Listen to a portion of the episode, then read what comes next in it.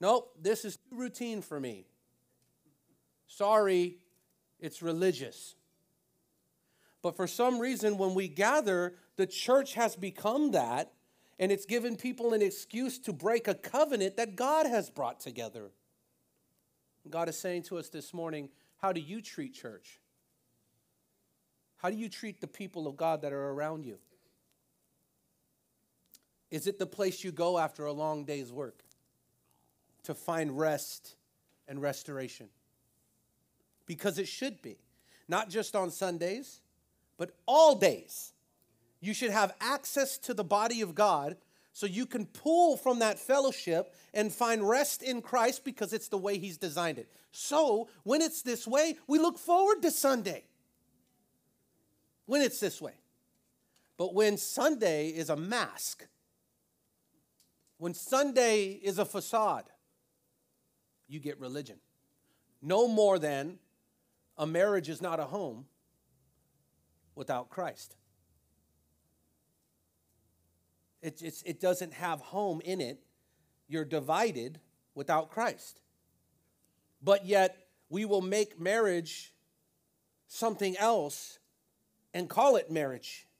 But is it truly marriage without Christ? Yet people come back to it, and people try to survive, and they come home, but God's not there. I'm telling you guys right now, we are the house of God. This, this right here, this person you're looking at, is a part of the house of God. How you treat me and how I treat you is how we treat God. And how shame on us forever looking across to another person who has it has been vetted and proven that God is with them, and we turn it into something else because we want control. This is, we've all done it, right, Blaine? Have you not done it? I've done it. Have you not done it? God is saying, no, no, I don't get manipulated. No one can change what I have put together. And even though the world has made a very strong attempt to turn church into a business, God has not turned it into a business. God has not turned it into an acquaintance or just something that you go to. Right, Louisa? You know what makes you come back? Because it's real. Because you know without a doubt, you can call me and Michelle, and we'll come to your house. You can call Gabe and Lindsay, and they'll come to your house. You can call Tommy and Ronnie, and they will come to your house. And if for some reason all of us aren't calling you, you'll call us. Why aren't you calling me? That's called relationship. How many of you with your spouse would allow a long period of time with no communication? How much more with the body of Christ? And you know what? I have to take responsibility to say there have been times that I've allowed offense to set into my life. Anybody ever have offense? Oh, my God, they're acting like they're better than us now. No, maybe you're acting like you're better than everybody. Why can't it go the other way around? Why does it have to be an argument? Why can't we all agree that without Christ we're lost? And that why can't we show more mercy instead of having pity parties? Help me, church. I know I'm here, I'm strumming a, a string right now. People don't like it, but it's the reality. God has not called us to be divided. He has called us to be united. But how dare we sit back outside of unity and judge the unity? This isn't going to turn into anything else. We're not going to just worship, preach, go home, worship, preach, go home. We're going to fellowship. And if you're having a hard time reaching out to the person next to you or the families next to you, you should search your heart. You should say, God, help me. Because they haven't given me a reason to exclude myself. Amen. And I'm telling you, Michelle, do we not agree when I say you, any of you can call us? If it was a church of five thousand, we would say the same thing. You just have to not get mad when we're at somebody else's house. My phone rings off the hook. You can call me at two o'clock in the morning if you need the Lord. And I'm going to tell you something. If you're full of demons, it's going to get cast out. You call me at two o'clock and it's not Jesus. You're just in the flesh. I'm going to tell you you're in the flesh. But I'm not going to ignore you. I'm not going to not answer my phone. I'm not going to not do the work of the ministry. Anybody else in here have that privilege? We all do. Allow your life to be disrupted for God. Amen. This is the real thing. Amen. And you know what? I said something at night. I got to share it again here. I just feel the Lord. I get frustrated as a pastor. It's frustrating. Dealing with people is frustrating, even myself. Jesus said, one hour I ask you to pray with me. And you keep falling asleep. Come on. No, it wasn't like that. But the frustration was real. But can I be honest with you? There is, ladies, you know you've had children, right? Your body get frustrated during labor? What keeps you pushing? That there's a goal. There's something greater than the pain. Right? There's life at the end of that pain. So when you're truly called to the ministry of Christ, you're going to go through pain. But you endure it because of the greater good that's on the other side. You might go through five different people, and four of them might persecute you, might call you something, might turn on you, but one of them is going to come to Christ, and you're going to endure through all of it so that one would come. And not that you go, okay, now you're saved, move on. Now let's have dinner together. I want to hear what God is doing in your life. I want the fullness of this reward. I don't want just salvation. I want all of it. I want to see your salvation. I want to see the transformation. I want you to come and cook me dinner, because I'll cook you dinner, but I want to taste your food. Come on, somebody, help me right now. This is the call of God, that we would do life together. And it is the enemy's plan, plot, and scheme to separate what God has put together. But you cannot do it. You will only separate yourself if God turns you over to yourself. And I pray he doesn't. I pray he keep every single one of us. Amen? We've been talking about trials and troubles.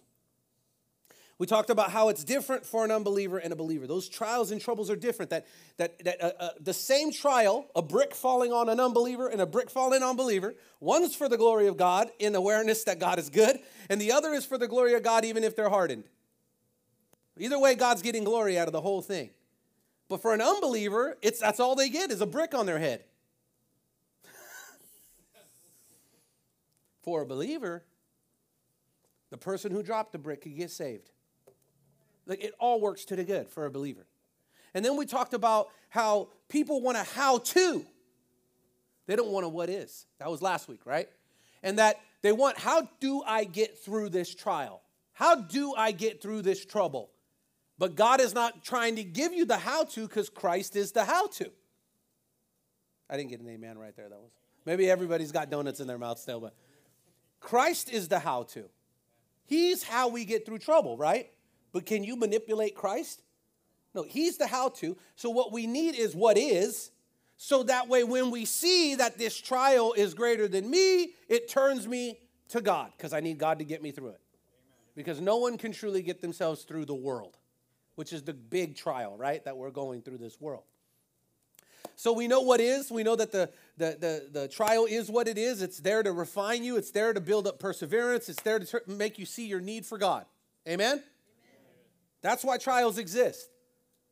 They don't exist for any other reason. The ultimate reason is that I would see my need for God. And may it not take me losing everything to see that. But if it does take that, so be it. Anything it would take for me to see my need for God. So today, which is the last one, and the next week, um, I believe it's Tommy's going to be preaching. Pastor Tommy will be preaching next week. Is he in children's today? And he's always in children's, ain't he? No, he's not, but whatever. It seems like it. But he's going to be preaching next week. Praise God. And for the next, for the coming months, I think, how many months did we have mapped out? Did we have through what? Through May? It's like four or five, right? I thought it was through June or something. I could be wrong. But though at the end of every single month, one of the pastors will be preaching and I'll be resting. So I'm looking forward to that. But today we're going to talk about suffering. Suffer well. Suffer well, because you're going to suffer in this life. Anybody who's lived a little while, tell me, do you suffer in this life? Yes. But there's only two types of suffering in this world. There's only two. The first one is suffering for the cause of sin, which everyone endures, right? We suffer the cause of sin. We have a sin nature.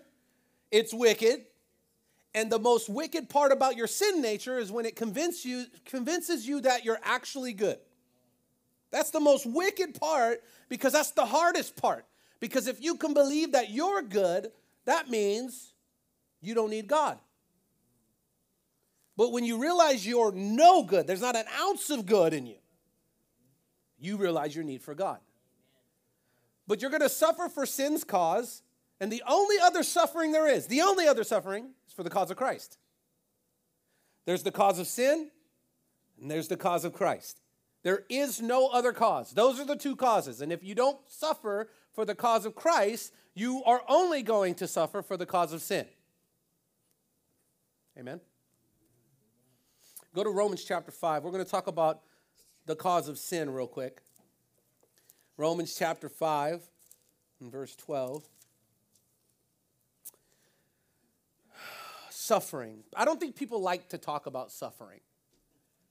And, and it's my heart today, and I know it's the heart of the Lord today, that you would see the way they saw. That you and I would embrace the reality they embraced. Who's they? Who am I talking about? Help me out, somebody. Papa, who am I talking about? Okay. I don't think anybody did. Right? When I say it's God's heart, it's my heart, Ricardo, it's my heart that you would embrace the reality they embraced. Who am I talking about when it, in dealing with suffering? Who? The disciples. I know when you get put on the spot, right? It's like, blanks. But when it's not you, they're disciples. I know it. Check it out. They saw suffering differently than the world sees suffering. And we're not talking about just any average suffering. We're talking about true suffering, right? They saw it differently. So in Romans chapter five, starting in verse twelve, let's look at sin's cause real quick. When Adam sinned, sin entered the world. Adam's sin brought death. So death spread to who? No, it didn't say sin spread to everyone, which we know that it did. It says death spread to everyone. So is that talking natural death only? Because it's both natural and spiritual, more importantly spiritual. We say it's natural because before they sinned, they were living forever. Could you believe that? They were going to live forever. Sin entered in and their flesh started decaying. No longer to live forever. So when sin came in, it brought death, and then death spread to everyone. Now, just listen, they didn't have kids yet. But it spread to all their offspring that weren't even here yet. So think spiritually for a second. You ever heard of a generational curse? That's called a generational curse. That what was in them was corrupted, and now for all of humanity would have corruption before any children were born. Mm. I feel the anointing of the Lord. I know I say it every week. I've been, I was like, Michelle's like, you say that every single week. You feel the presence of God in your own life. Yes, I do. I'm not making it up. I feel the anointing of the Lord. It spread to everyone, for everyone sinned. Everyone sinned. Why? Remember I shared with you guys that in Hebrews, there's this account in Hebrews six or Hebrews seven where it says that Abraham gave to Melchizedek. And so in, in essence, this is what Paul's or whoever's writing Hebrews, this is what they're saying, that inside of Abraham's, you know, inside of him, was the whole tribe of Levi. So it's as if all of Levi gave to Melchizedek because he was carrying the seed. So because all of humanity was lying in Adam and Eve, when they sinned, all of us sinned already. We all got death. Now, who chose that? I know, uh, not us. I almost fell over again. Look at this. That's hilarious. Desiree came up to me. She goes, Desiree came up to me. She goes, I said, dang it, Eve. I was like, well, you got a cousin named Eve? What's going on? I didn't know what she was talking about. She goes, and she was talking about Eve because she's not feeling well with the pregnancy, right? Like, it's got her feeling sick. She's like, if she would have never sinned, right?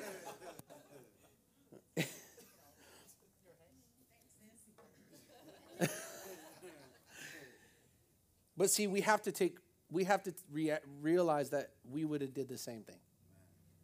It doesn't matter if it's Adam and Eve. No one is better than them. And had we been the first ones in the garden, everyone would have been saying that about us. Dang it, Desiree. Why didn't he yeah, name him Mike and Desiree? Why Adam? Anyways. So he says in verse thirteen, yes, people sinned even before the law was given, but it was not counted as sin because there was not yet any law to break. Still, everyone died from the time of Adam to the time of Moses. Watch this. Even those who did not dis- who did not disobey an explicit commandment of God as Adam did. Now, Adam is a symbol and representation of Christ who was yet to come. What? Whoa. What Adam? The fallen Adam? No, the Adam before the fall was a representation of holiness, of rightness, of God. Go to Second Timothy chapter three, because we're talking about suffering, right? So let me ask you a question. If you're suffering for the cause of sin, is it your choice? Amen. Somebody say that again. Is it your choice? Because you were born into it. You were born into this thing. You are corrupt without Jesus. That should, you should go, phew. Thank you, Lord, right? Like, I'm, it's not all weighing on me. I've said this before. You could take none of the glory in Christ. Can anybody take the, the glory that Christ has saved mankind? Can we, can we t- that he has saved those that come to him, that it is his work and not your own. Can you take any of glory in that? No. Well, if you're there, you can take no shame of your past either because he nailed it to the cross. Look at the freedom in that. You could take no glory and you could take no shame. You're neutral. But you get all the benefits of what comes with Christ, and you get none of the punishment that comes with sin. Oh, man. That should make every believer in here say, you know, I don't need to hear anything else today. That right there, that's what I need. Amen. But we're talking about what this, this, this cause for sin. Look at Second Timothy chapter three, verse one through five. It says, you should know this. Oh, wait, sorry. Yeah. You should know this, Timothy, that in the last days there will be very difficult times. For people will love only themselves and their money. They will be boastful and proud, scoffing at God, disobedient to their parents, and ungrateful. They will consider nothing sacred. Would you say we're living in those times? Yes. They will be unloving and unforgiving. They will slander others and have no self-control. Hold on a second. You'll have no self-control. But you can choose. Wouldn't it take self-control to choose? Yeah. Right? I mean, but you have no self-control. No matter how much you want to do right, you inherently do wrong. Is that what Paul said? So, what's the fruit of the Spirit? Self-control. Praise God, I love the Lord. This is what I'm saying. Like, like self-control is from the Spirit of God. It's not from you. So it's not yourself. Can we name it something else? Because it just makes me... Self-control is not a fruit of the flesh. It's a fruit of the Spirit. They will be cruel and hate what is good. Who is they? Us. Us without God.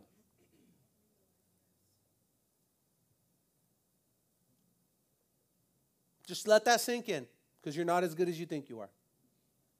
I'm not as good as I think I am. God is good. God is good. Verse four, they will betray their friends. And you know, this happens in the church. They betray, people betray each other in their hearts.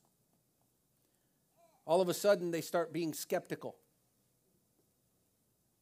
They don't have faith anymore. Have we seen that? We've lived through a couple of those. Watch this. They will betray their friends, be reckless, be puffed up with pride, and love pleasure rather than God. They will act religious, but they will reject the power that could make them godly. Stay away from people like that. So how do I do that in love? This is called suffering. Remember, some people suffer for the cause of sin, right? They're going to love themselves. They're going to love the world. They're going to chase their own ambitions. It says that they love pleasure rather than God. What does pleasure look like? I know right away each of us are, are not thinking about self anything else other than maybe sexual. That's where the, most people's minds go. They think pleasure is only sexual. No. Watching T V is pleasurable. Smoking. Binge watching Netflix is pleasurable. Is that, could that be what it's talking about? That anything that's self-gratifying that doesn't glorify God? Eating. Brother, don't, don't pick on me, man. Don't pick on me. Pleasure. Hey, how about this? Humor. How about humor? There's people who can't even have a serious conversation because they just want to joke everything off. That's still pleasure. He's saying pleasure rather than. Now, does it mean that you won't eat as a child of God? But it does mean that God can ask you not to eat. But God would never ask you to not have him. Cut him off, cut his people off. He says people like that. See, there's some of us in here that we struggle with that last line because we don't know how to suffer well. So when it says stay away from people like that, because we're in a carnal mind, we think that's harsh. But don't you know that it's actually for their good? That you wouldn't continue to put burdens on them that they don't understand? If they're rebellious against God and you're professing the Lord, well, you're going to just stay there in the air. Jesus loves you, Jesus loves you, Jesus loves you, Jesus loves you, Jesus loves you, Jesus. Get away from me, man. Nope, Jesus loves you, Jesus loves you. It's not going to change them. Your efforts aren't going to do it. It's actually better that you leave and continue to live your life honorable before God, and that they would hope to hopefully see the light in you. Amen. Amen. You wouldn't be a nagging Christian. People don't, people don't want to listen already, let alone from you, right? But when this is about suffering, this is about how we suffer, and there's this cause of sin that we're not to be a part of anymore. It says stay away from people like that. It might as well say stay away from yourself like that. Stay away from all people like that, including you. Oh, man, the Lord is just dealing with people on this section, so I just I have to be patient. Go to Matthew twenty-four.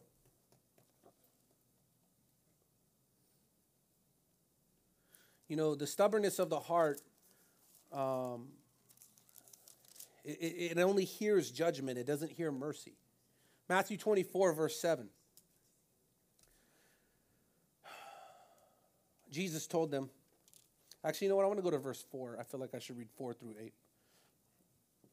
Jesus told them, don't let anyone mislead you. For many will come in my name. Are we seeing that today? Many people coming as pastors and preachers and teachers of Jesus Christ, but then they're giving you a message that doesn't ask you to give up your life. It's asking you to live up your life. They're, they're saying, hey, get it while you can. Live a healthy life. Don't eat fast food. Is that, is that why Jesus died, so we can tell people not to eat fast food and live longer? Right? No, he, he died for a different cause. And they'll come in his name, pointing you to health, wealth, and fitness, not eternal life. They will deceive many. And the people they deceive are, are people who don't have the Spirit of God. So, so don't look into that like, oh, my God, like I could be deceived. No, if you have the Spirit of God, you stay humble. You know you're in need of God. You're constantly calling out to God, God, I need you. Fill me, Lord. He's not going to deny you. So that's how you stay in relationship with God. It's the moment you get up from that place. God starts giving you over to your own way. You don't want that. You know you need God. Amen. They will deceive many, and, and Lord, please don't let them deceive us. May we always be in need of God. Verse six, and you will hear of wars and threats of wars, but don't panic. Yes, these things must take place, but they won't. But the end won't follow immediately. Nation will go to war against nation and kingdom against kingdom. There will be famines and earthquakes in many parts of the world. Are we seeing this today? Yes. But all of this is only the first of the birth pains with more to come. Suffering for the cause of sin. It rains on the just and the unjust. No one here is... At, is, is uh, removed from the reality that you're in a world. And this world is fallen. Amen. Amen. I want to, uh, let me see if I, if I have it. Um, Phil, do me a favor. Actually, I want to do this real quick because I, I, I want to pull this up real quick. You guys be patient with me. Give me my phone right here. Here, hold on a second. I want you to... I'm going to airdrop this and pull it up real quick. I'm going to show you guys something. Go ahead and get that and just pull it up on the screen in the preview. Okay? You got it? Okay. Watch this. Pull that up on the screen. Now, what I want you to do, Phil, I want to pull it up on the screen. So just, just, just, just. Bear with me. This is good. Pull it up on the screen, and I want you guys to read this, okay? Because this is we're in a world that's fallen. You, you, you agree? And it takes God to show us the truth, right? It takes God to reveal to us the truth. And sometimes we it can be right in front of our face, and we can't see it, right? You got it? Yeah.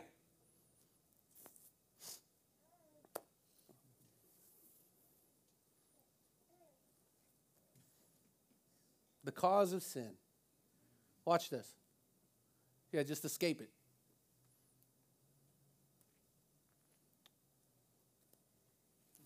Everyone's biting their nails, brother, in anticipation. You got to escape out of that. There you go. And just pull it up, like in a preview form. Yeah, double-click that, expand it, full screen, whatever we got to do. Can you blow it up? Okay, so here in the front row, read that.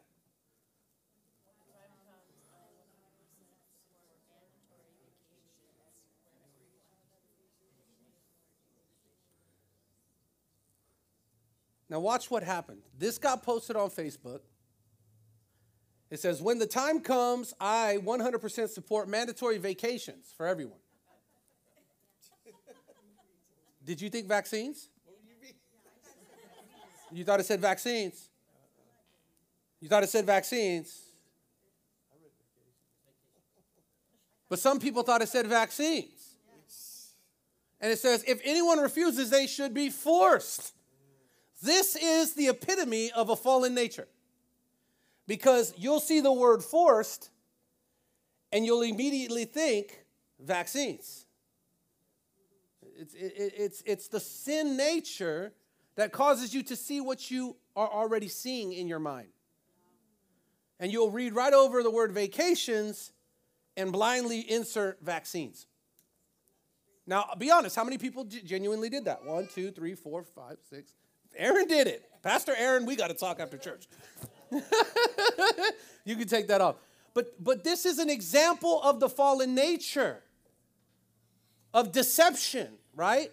It's just one small thing, but this is what, the, what you're born into. You're born into a world that, that paints a picture that what you're suffering for, that what you're, you're suffering for is for one way, when all the time, God has something greater planned for you.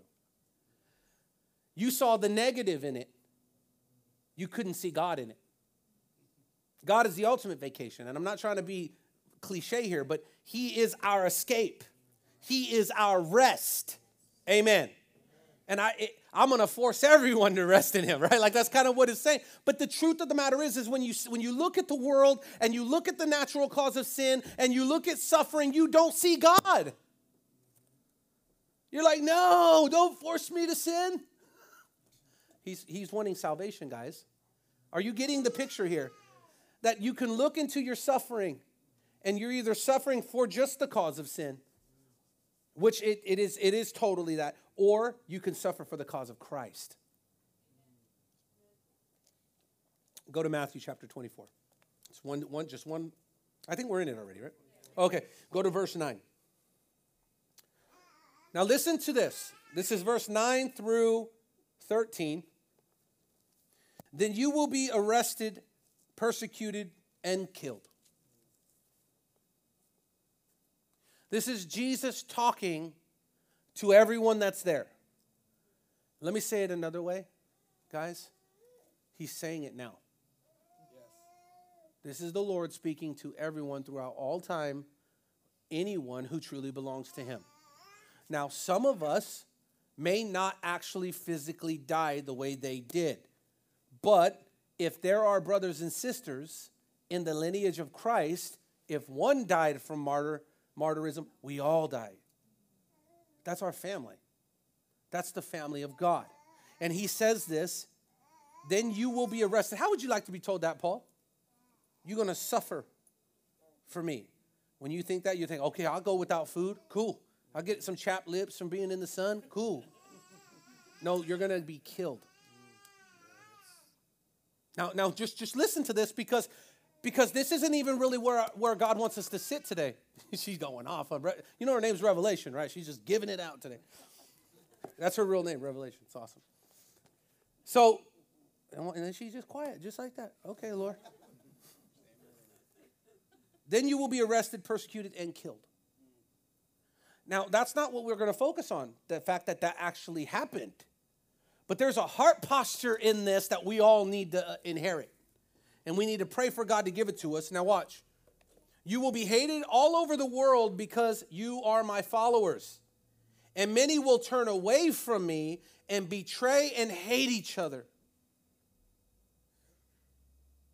And many false prophets will appear and will deceive many people. Sin will be rampant everywhere, and the love of many will grow cold. The love of many will grow cold, but the one who endures to the end will be saved. Matthew five, go over to Matthew five. Now we're talking about suffering for Christ's sake. Matthew five, starting in verse eleven. God blesses you when people mock you and persecute you and lie about you and say all sorts of evil things against you because you are my followers. You know, this is not just people picketing outside of your church saying, kill Jesus, abort Jesus. It's not just that. It's people who claim Jesus but live for themselves and tell you that you're self-righteous when you're laying your life down for God. It's that too. That's called persecution. He said, God blesses you. How does he bless me? Insert persecution, here comes a million dollars. Like, no. What is the blessing? Yeah, we know this. We know this. We're going to go a little deeper. What is the blessing? He says he blesses you when you endure this way. Here's one blessing, that people see you glorify God in the midst of it. That you are actually a partaker in that divine nature. Oh, I know that's over the head, right? Like some of us are like, man, I don't know if I how to value that. It's actually a blessing to be called into suffering.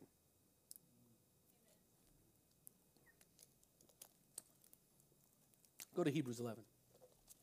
We're, ju- we're jumping all over scriptures. Don't you wish you were taking notes by now? Are you guys tracking with me so far? Are you tracking with what the Lord is saying? He's saying, you're going to suffer, but he would rather you suffer for Christ's sake. Because you will suffer in the world. And I know this isn't a, I know this isn't like a motivational message, like, yay, let's all go suffer, right? It's not, because that kind of motivation isn't real anyways.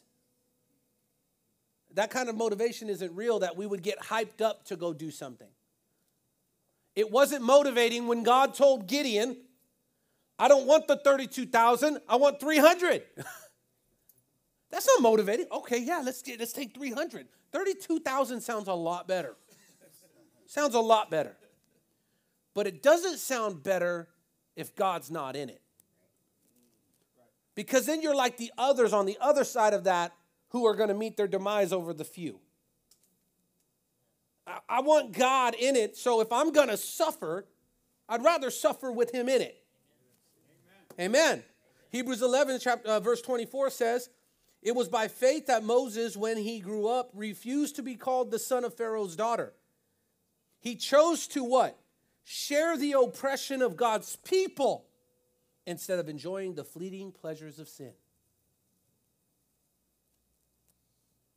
He saw that it was better to suffer than to be pleased. Go to Matthew chapter ten. Like, brother, stop. I'm getting paper cuts. Matthew chapter ten, verse seventeen. But beware. Say beware. Beware. This is this is this is, this is a, a sobering moment. He's saying, realize something here. Beware. Look. Pay attention. For you will be handed over to the courts and will be flogged with whips in the synagogues. See, we love the Jesus that everyone preaches about, that comes and says, he died for your sins. Just come to the Lord. Anybody want him, raise your hand and say a sinner's prayer and you'll be saved. But we don't want the Jesus that says, and then the world's going to hate you and persecute you, and some of you may be dragged into the city streets and killed. We don't like that Jesus. We go, no, that's the Jesus of the Bible. No, that's the Jesus of today. As a matter of fact, just go on YouTube and just YouTube uh, people getting their heads chopped off in the last three years. Yeah, that's a real thing. They're really being persecuted for Jesus. While we sit here in, in an air-conditioned building, the privilege of this, no, they're the ones that are privileged.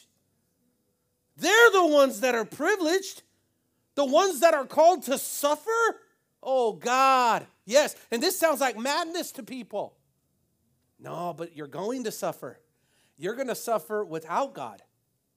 And that suffering goes to hell. I know. I know. I have to be the messenger. I might be the lonely prophet after this one. I'm telling you. Like, this guy talks about hell. So did Jesus, but you seem to follow him. No, I don't follow the hell Jesus. I follow the heaven Jesus. You need to follow the whole Jesus. You want the whole Jesus. There's no half Jesus. A half Jesus isn't living.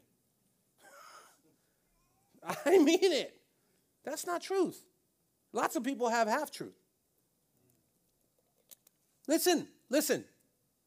They're going to be handed over. Now, this is happening in the book of Matthew. Paul has not been converted yet. Paul has not been converted yet. Yet Jesus is saying to the disciples, you will be handed over. Was he talking only to the people he was talking to? If that was the case, then why does Paul get flogged? Because he was talking to Paul, even though he was talking to them, and he's talking to us. Just go to Acts five. Man, I feel the presence of God. This is so powerful, man. This is the real stuff, man. Hey, if you want Disney Christianity, man, this is not it.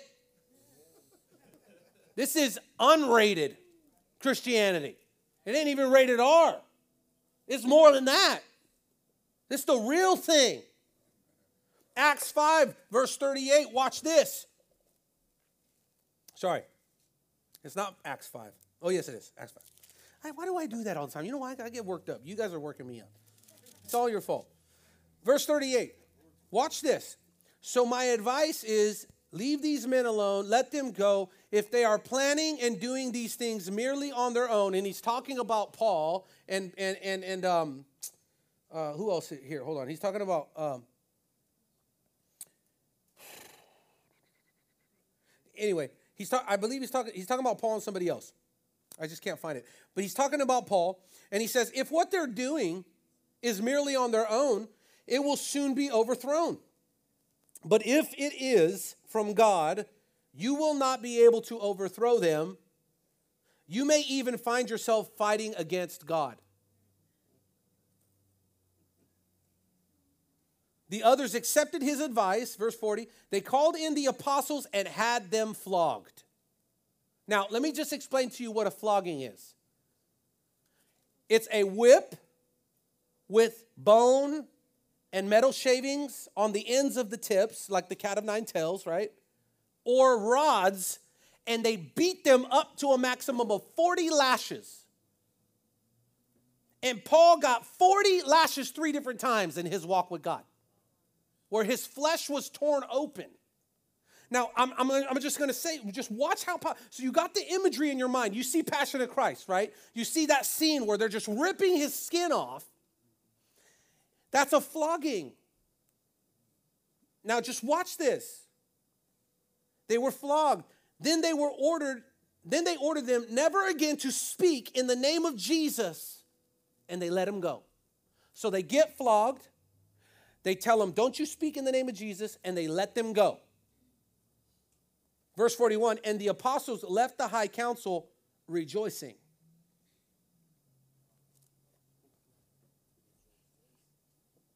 The apostles left the high council rejoicing. No, no, no. They didn't get two weeks to rest and heal up. They were, they were bloody, beaten, probably hard to breathe. You know, have you ever been punched in the stomach? You ever rejoiced while in pain? No, no, no, but look at why they rejoice.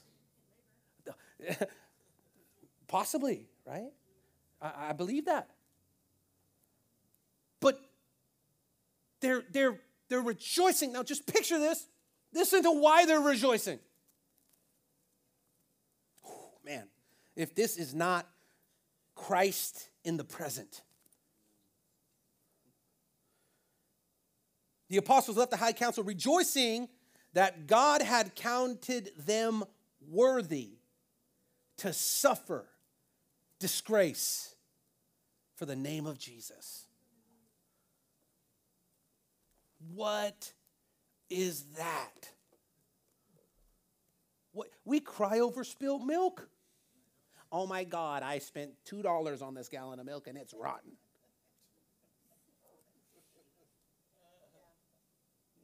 Oh my God, my brother said something, my sister said something to me, and it hurt my feelings.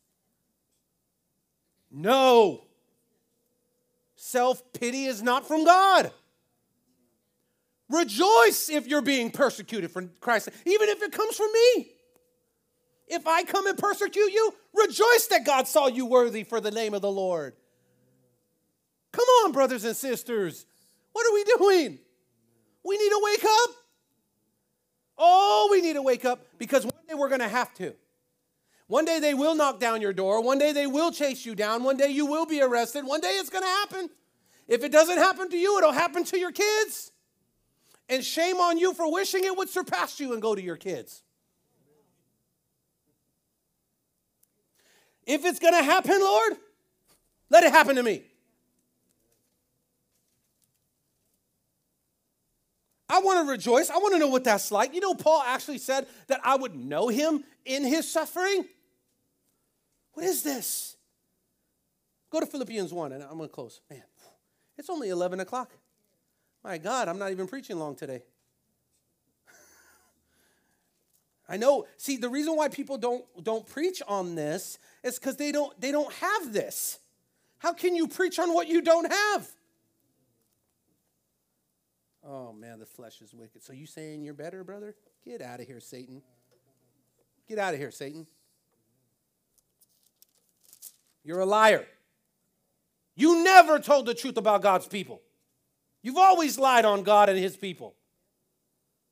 For Philippians chapter one, verse twenty-nine and thirty, look at this. For you have been given not only the privilege. Oh, God. Man, Lord. Oh, man. I. You know what? I got to slow down because there's I'm getting flooded with stuff right now. Listen, you can't be brave in and of yourself. We're weak in cowardice. Nobody's strong in here. Nobody. Nobody. Nobody. I'm about to get in trouble. I'm about, it is not strong to strap a bomb to your chest and kill yourself that way in the name of the Lord. That's weak. That's cowardice. Only God is strong. we would all do that. But only God can cause people to endure suffering with lifeblood still in their body and rejoice that they got another day to say, look at God. Look at God, because I'm still walking and proclaiming Jesus. If you keep reading in Acts five, and they said, don't you go out. If, you know, God is, he moving so strong right now, man. Look at this. Look what happened. Look what they did. Look what they did. Where is it at? The apostles left the high council rejoicing that God had counted them worthy to suffer disgrace for the name of Jesus. And every day in the temple and from house to house. This is so awesome. And from house to house, they continued to teach and preach this message. Jesus is the Messiah. Could you imagine getting a door knock? And it's Paul, bloodied. Like, no, no, no, I don't want to get washed right now. I got to tell you about the Lord. No, no, brother, let us clean you up. Stop. Don't touch me. I'm rejoicing. No, you're injured. You're bleeding. For the Lord. Can you believe it? Can you believe it that God saw it fit for me to be abused? Can you believe it? We would be like, no, that's not God. God don't want you to go through that. If no one ever comes back after this message, if this is my final message, glory to God. I'm serious. I'm not just, I'm, if this is my final message, glory to God. If I don't make it home, glory to God. You have been, the kingdom has come. The kingdom has come. He says, Philippians one, verse twenty-nine, for you have been given not only the privilege of trusting in Christ, but also the privilege of suffering for him.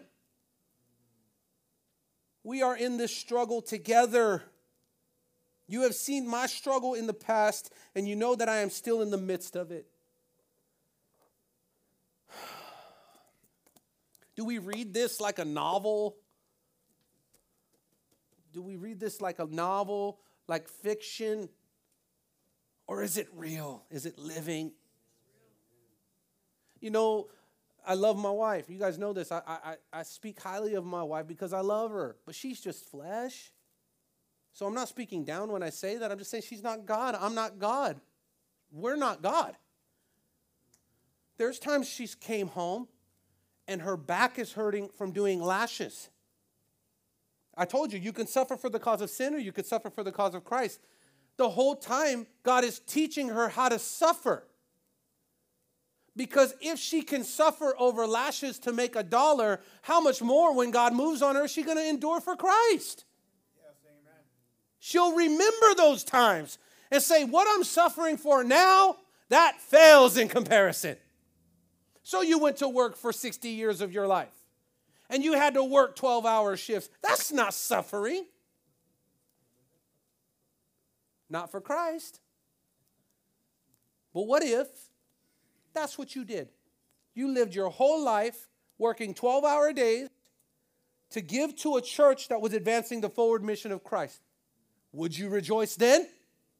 What if you were never a preacher or a teacher? You just provided. Would you say glory to God? Because you would have to, because you're suffering for the cause of Christ. Some of us suffer for the cause of ourselves. Can't wait for that Morro Bay trip, right? Can't wait to go on vacation. I'll suffer a little while at work so I can call in sick, lie about it, and go on that vacation. Christ. I feel in my heart right now, there's an awakening. I feel there's an awakening happening right now. Like, even as I'm speaking, there is an awakening. It's like, am I really living for God? Somebody's asking that question right now, strong. Am I really living for God? Like, do I really see that my present sufferings are only for a little while, but the whole reason why God is having me go through this is so I can learn what it means to suffer, that I might glorify him and not complain?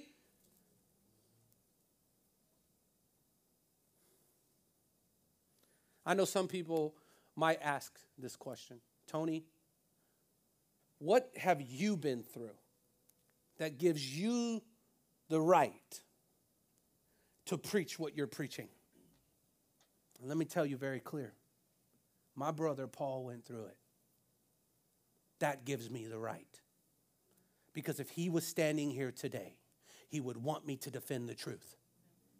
That gives me the right. I am filled with the Holy Spirit. That gives me the right. I know that what I'm saying lasts. That gives me the right. I am not doing this on my own.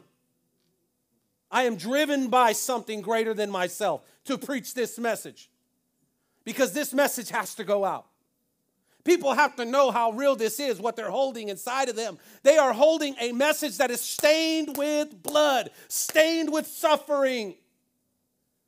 It would be a shame for me to preach health, wealth, and fitness.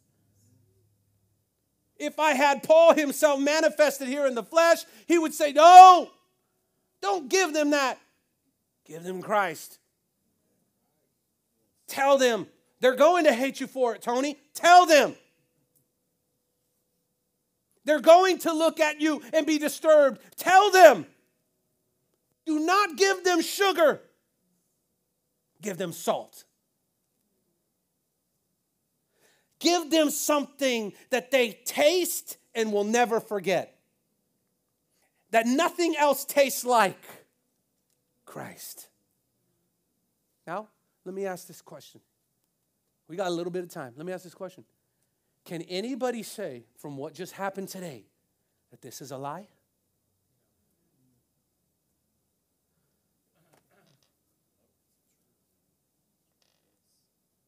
When we leave here today, you don't need to leave hyped up. Man, I go to the best church in Fresno. It's not what you need. God forbid. I got the best people around. You don't need to gloat that. Just enjoy it. Amen. There's no need to tote that. Just enjoy it. Just stop the, stop the live feed because there's no need for them to see this part. We don't need to, we don't need to show people who we are. God knows who we are. We live for the glory of God. Right now, there are some of us in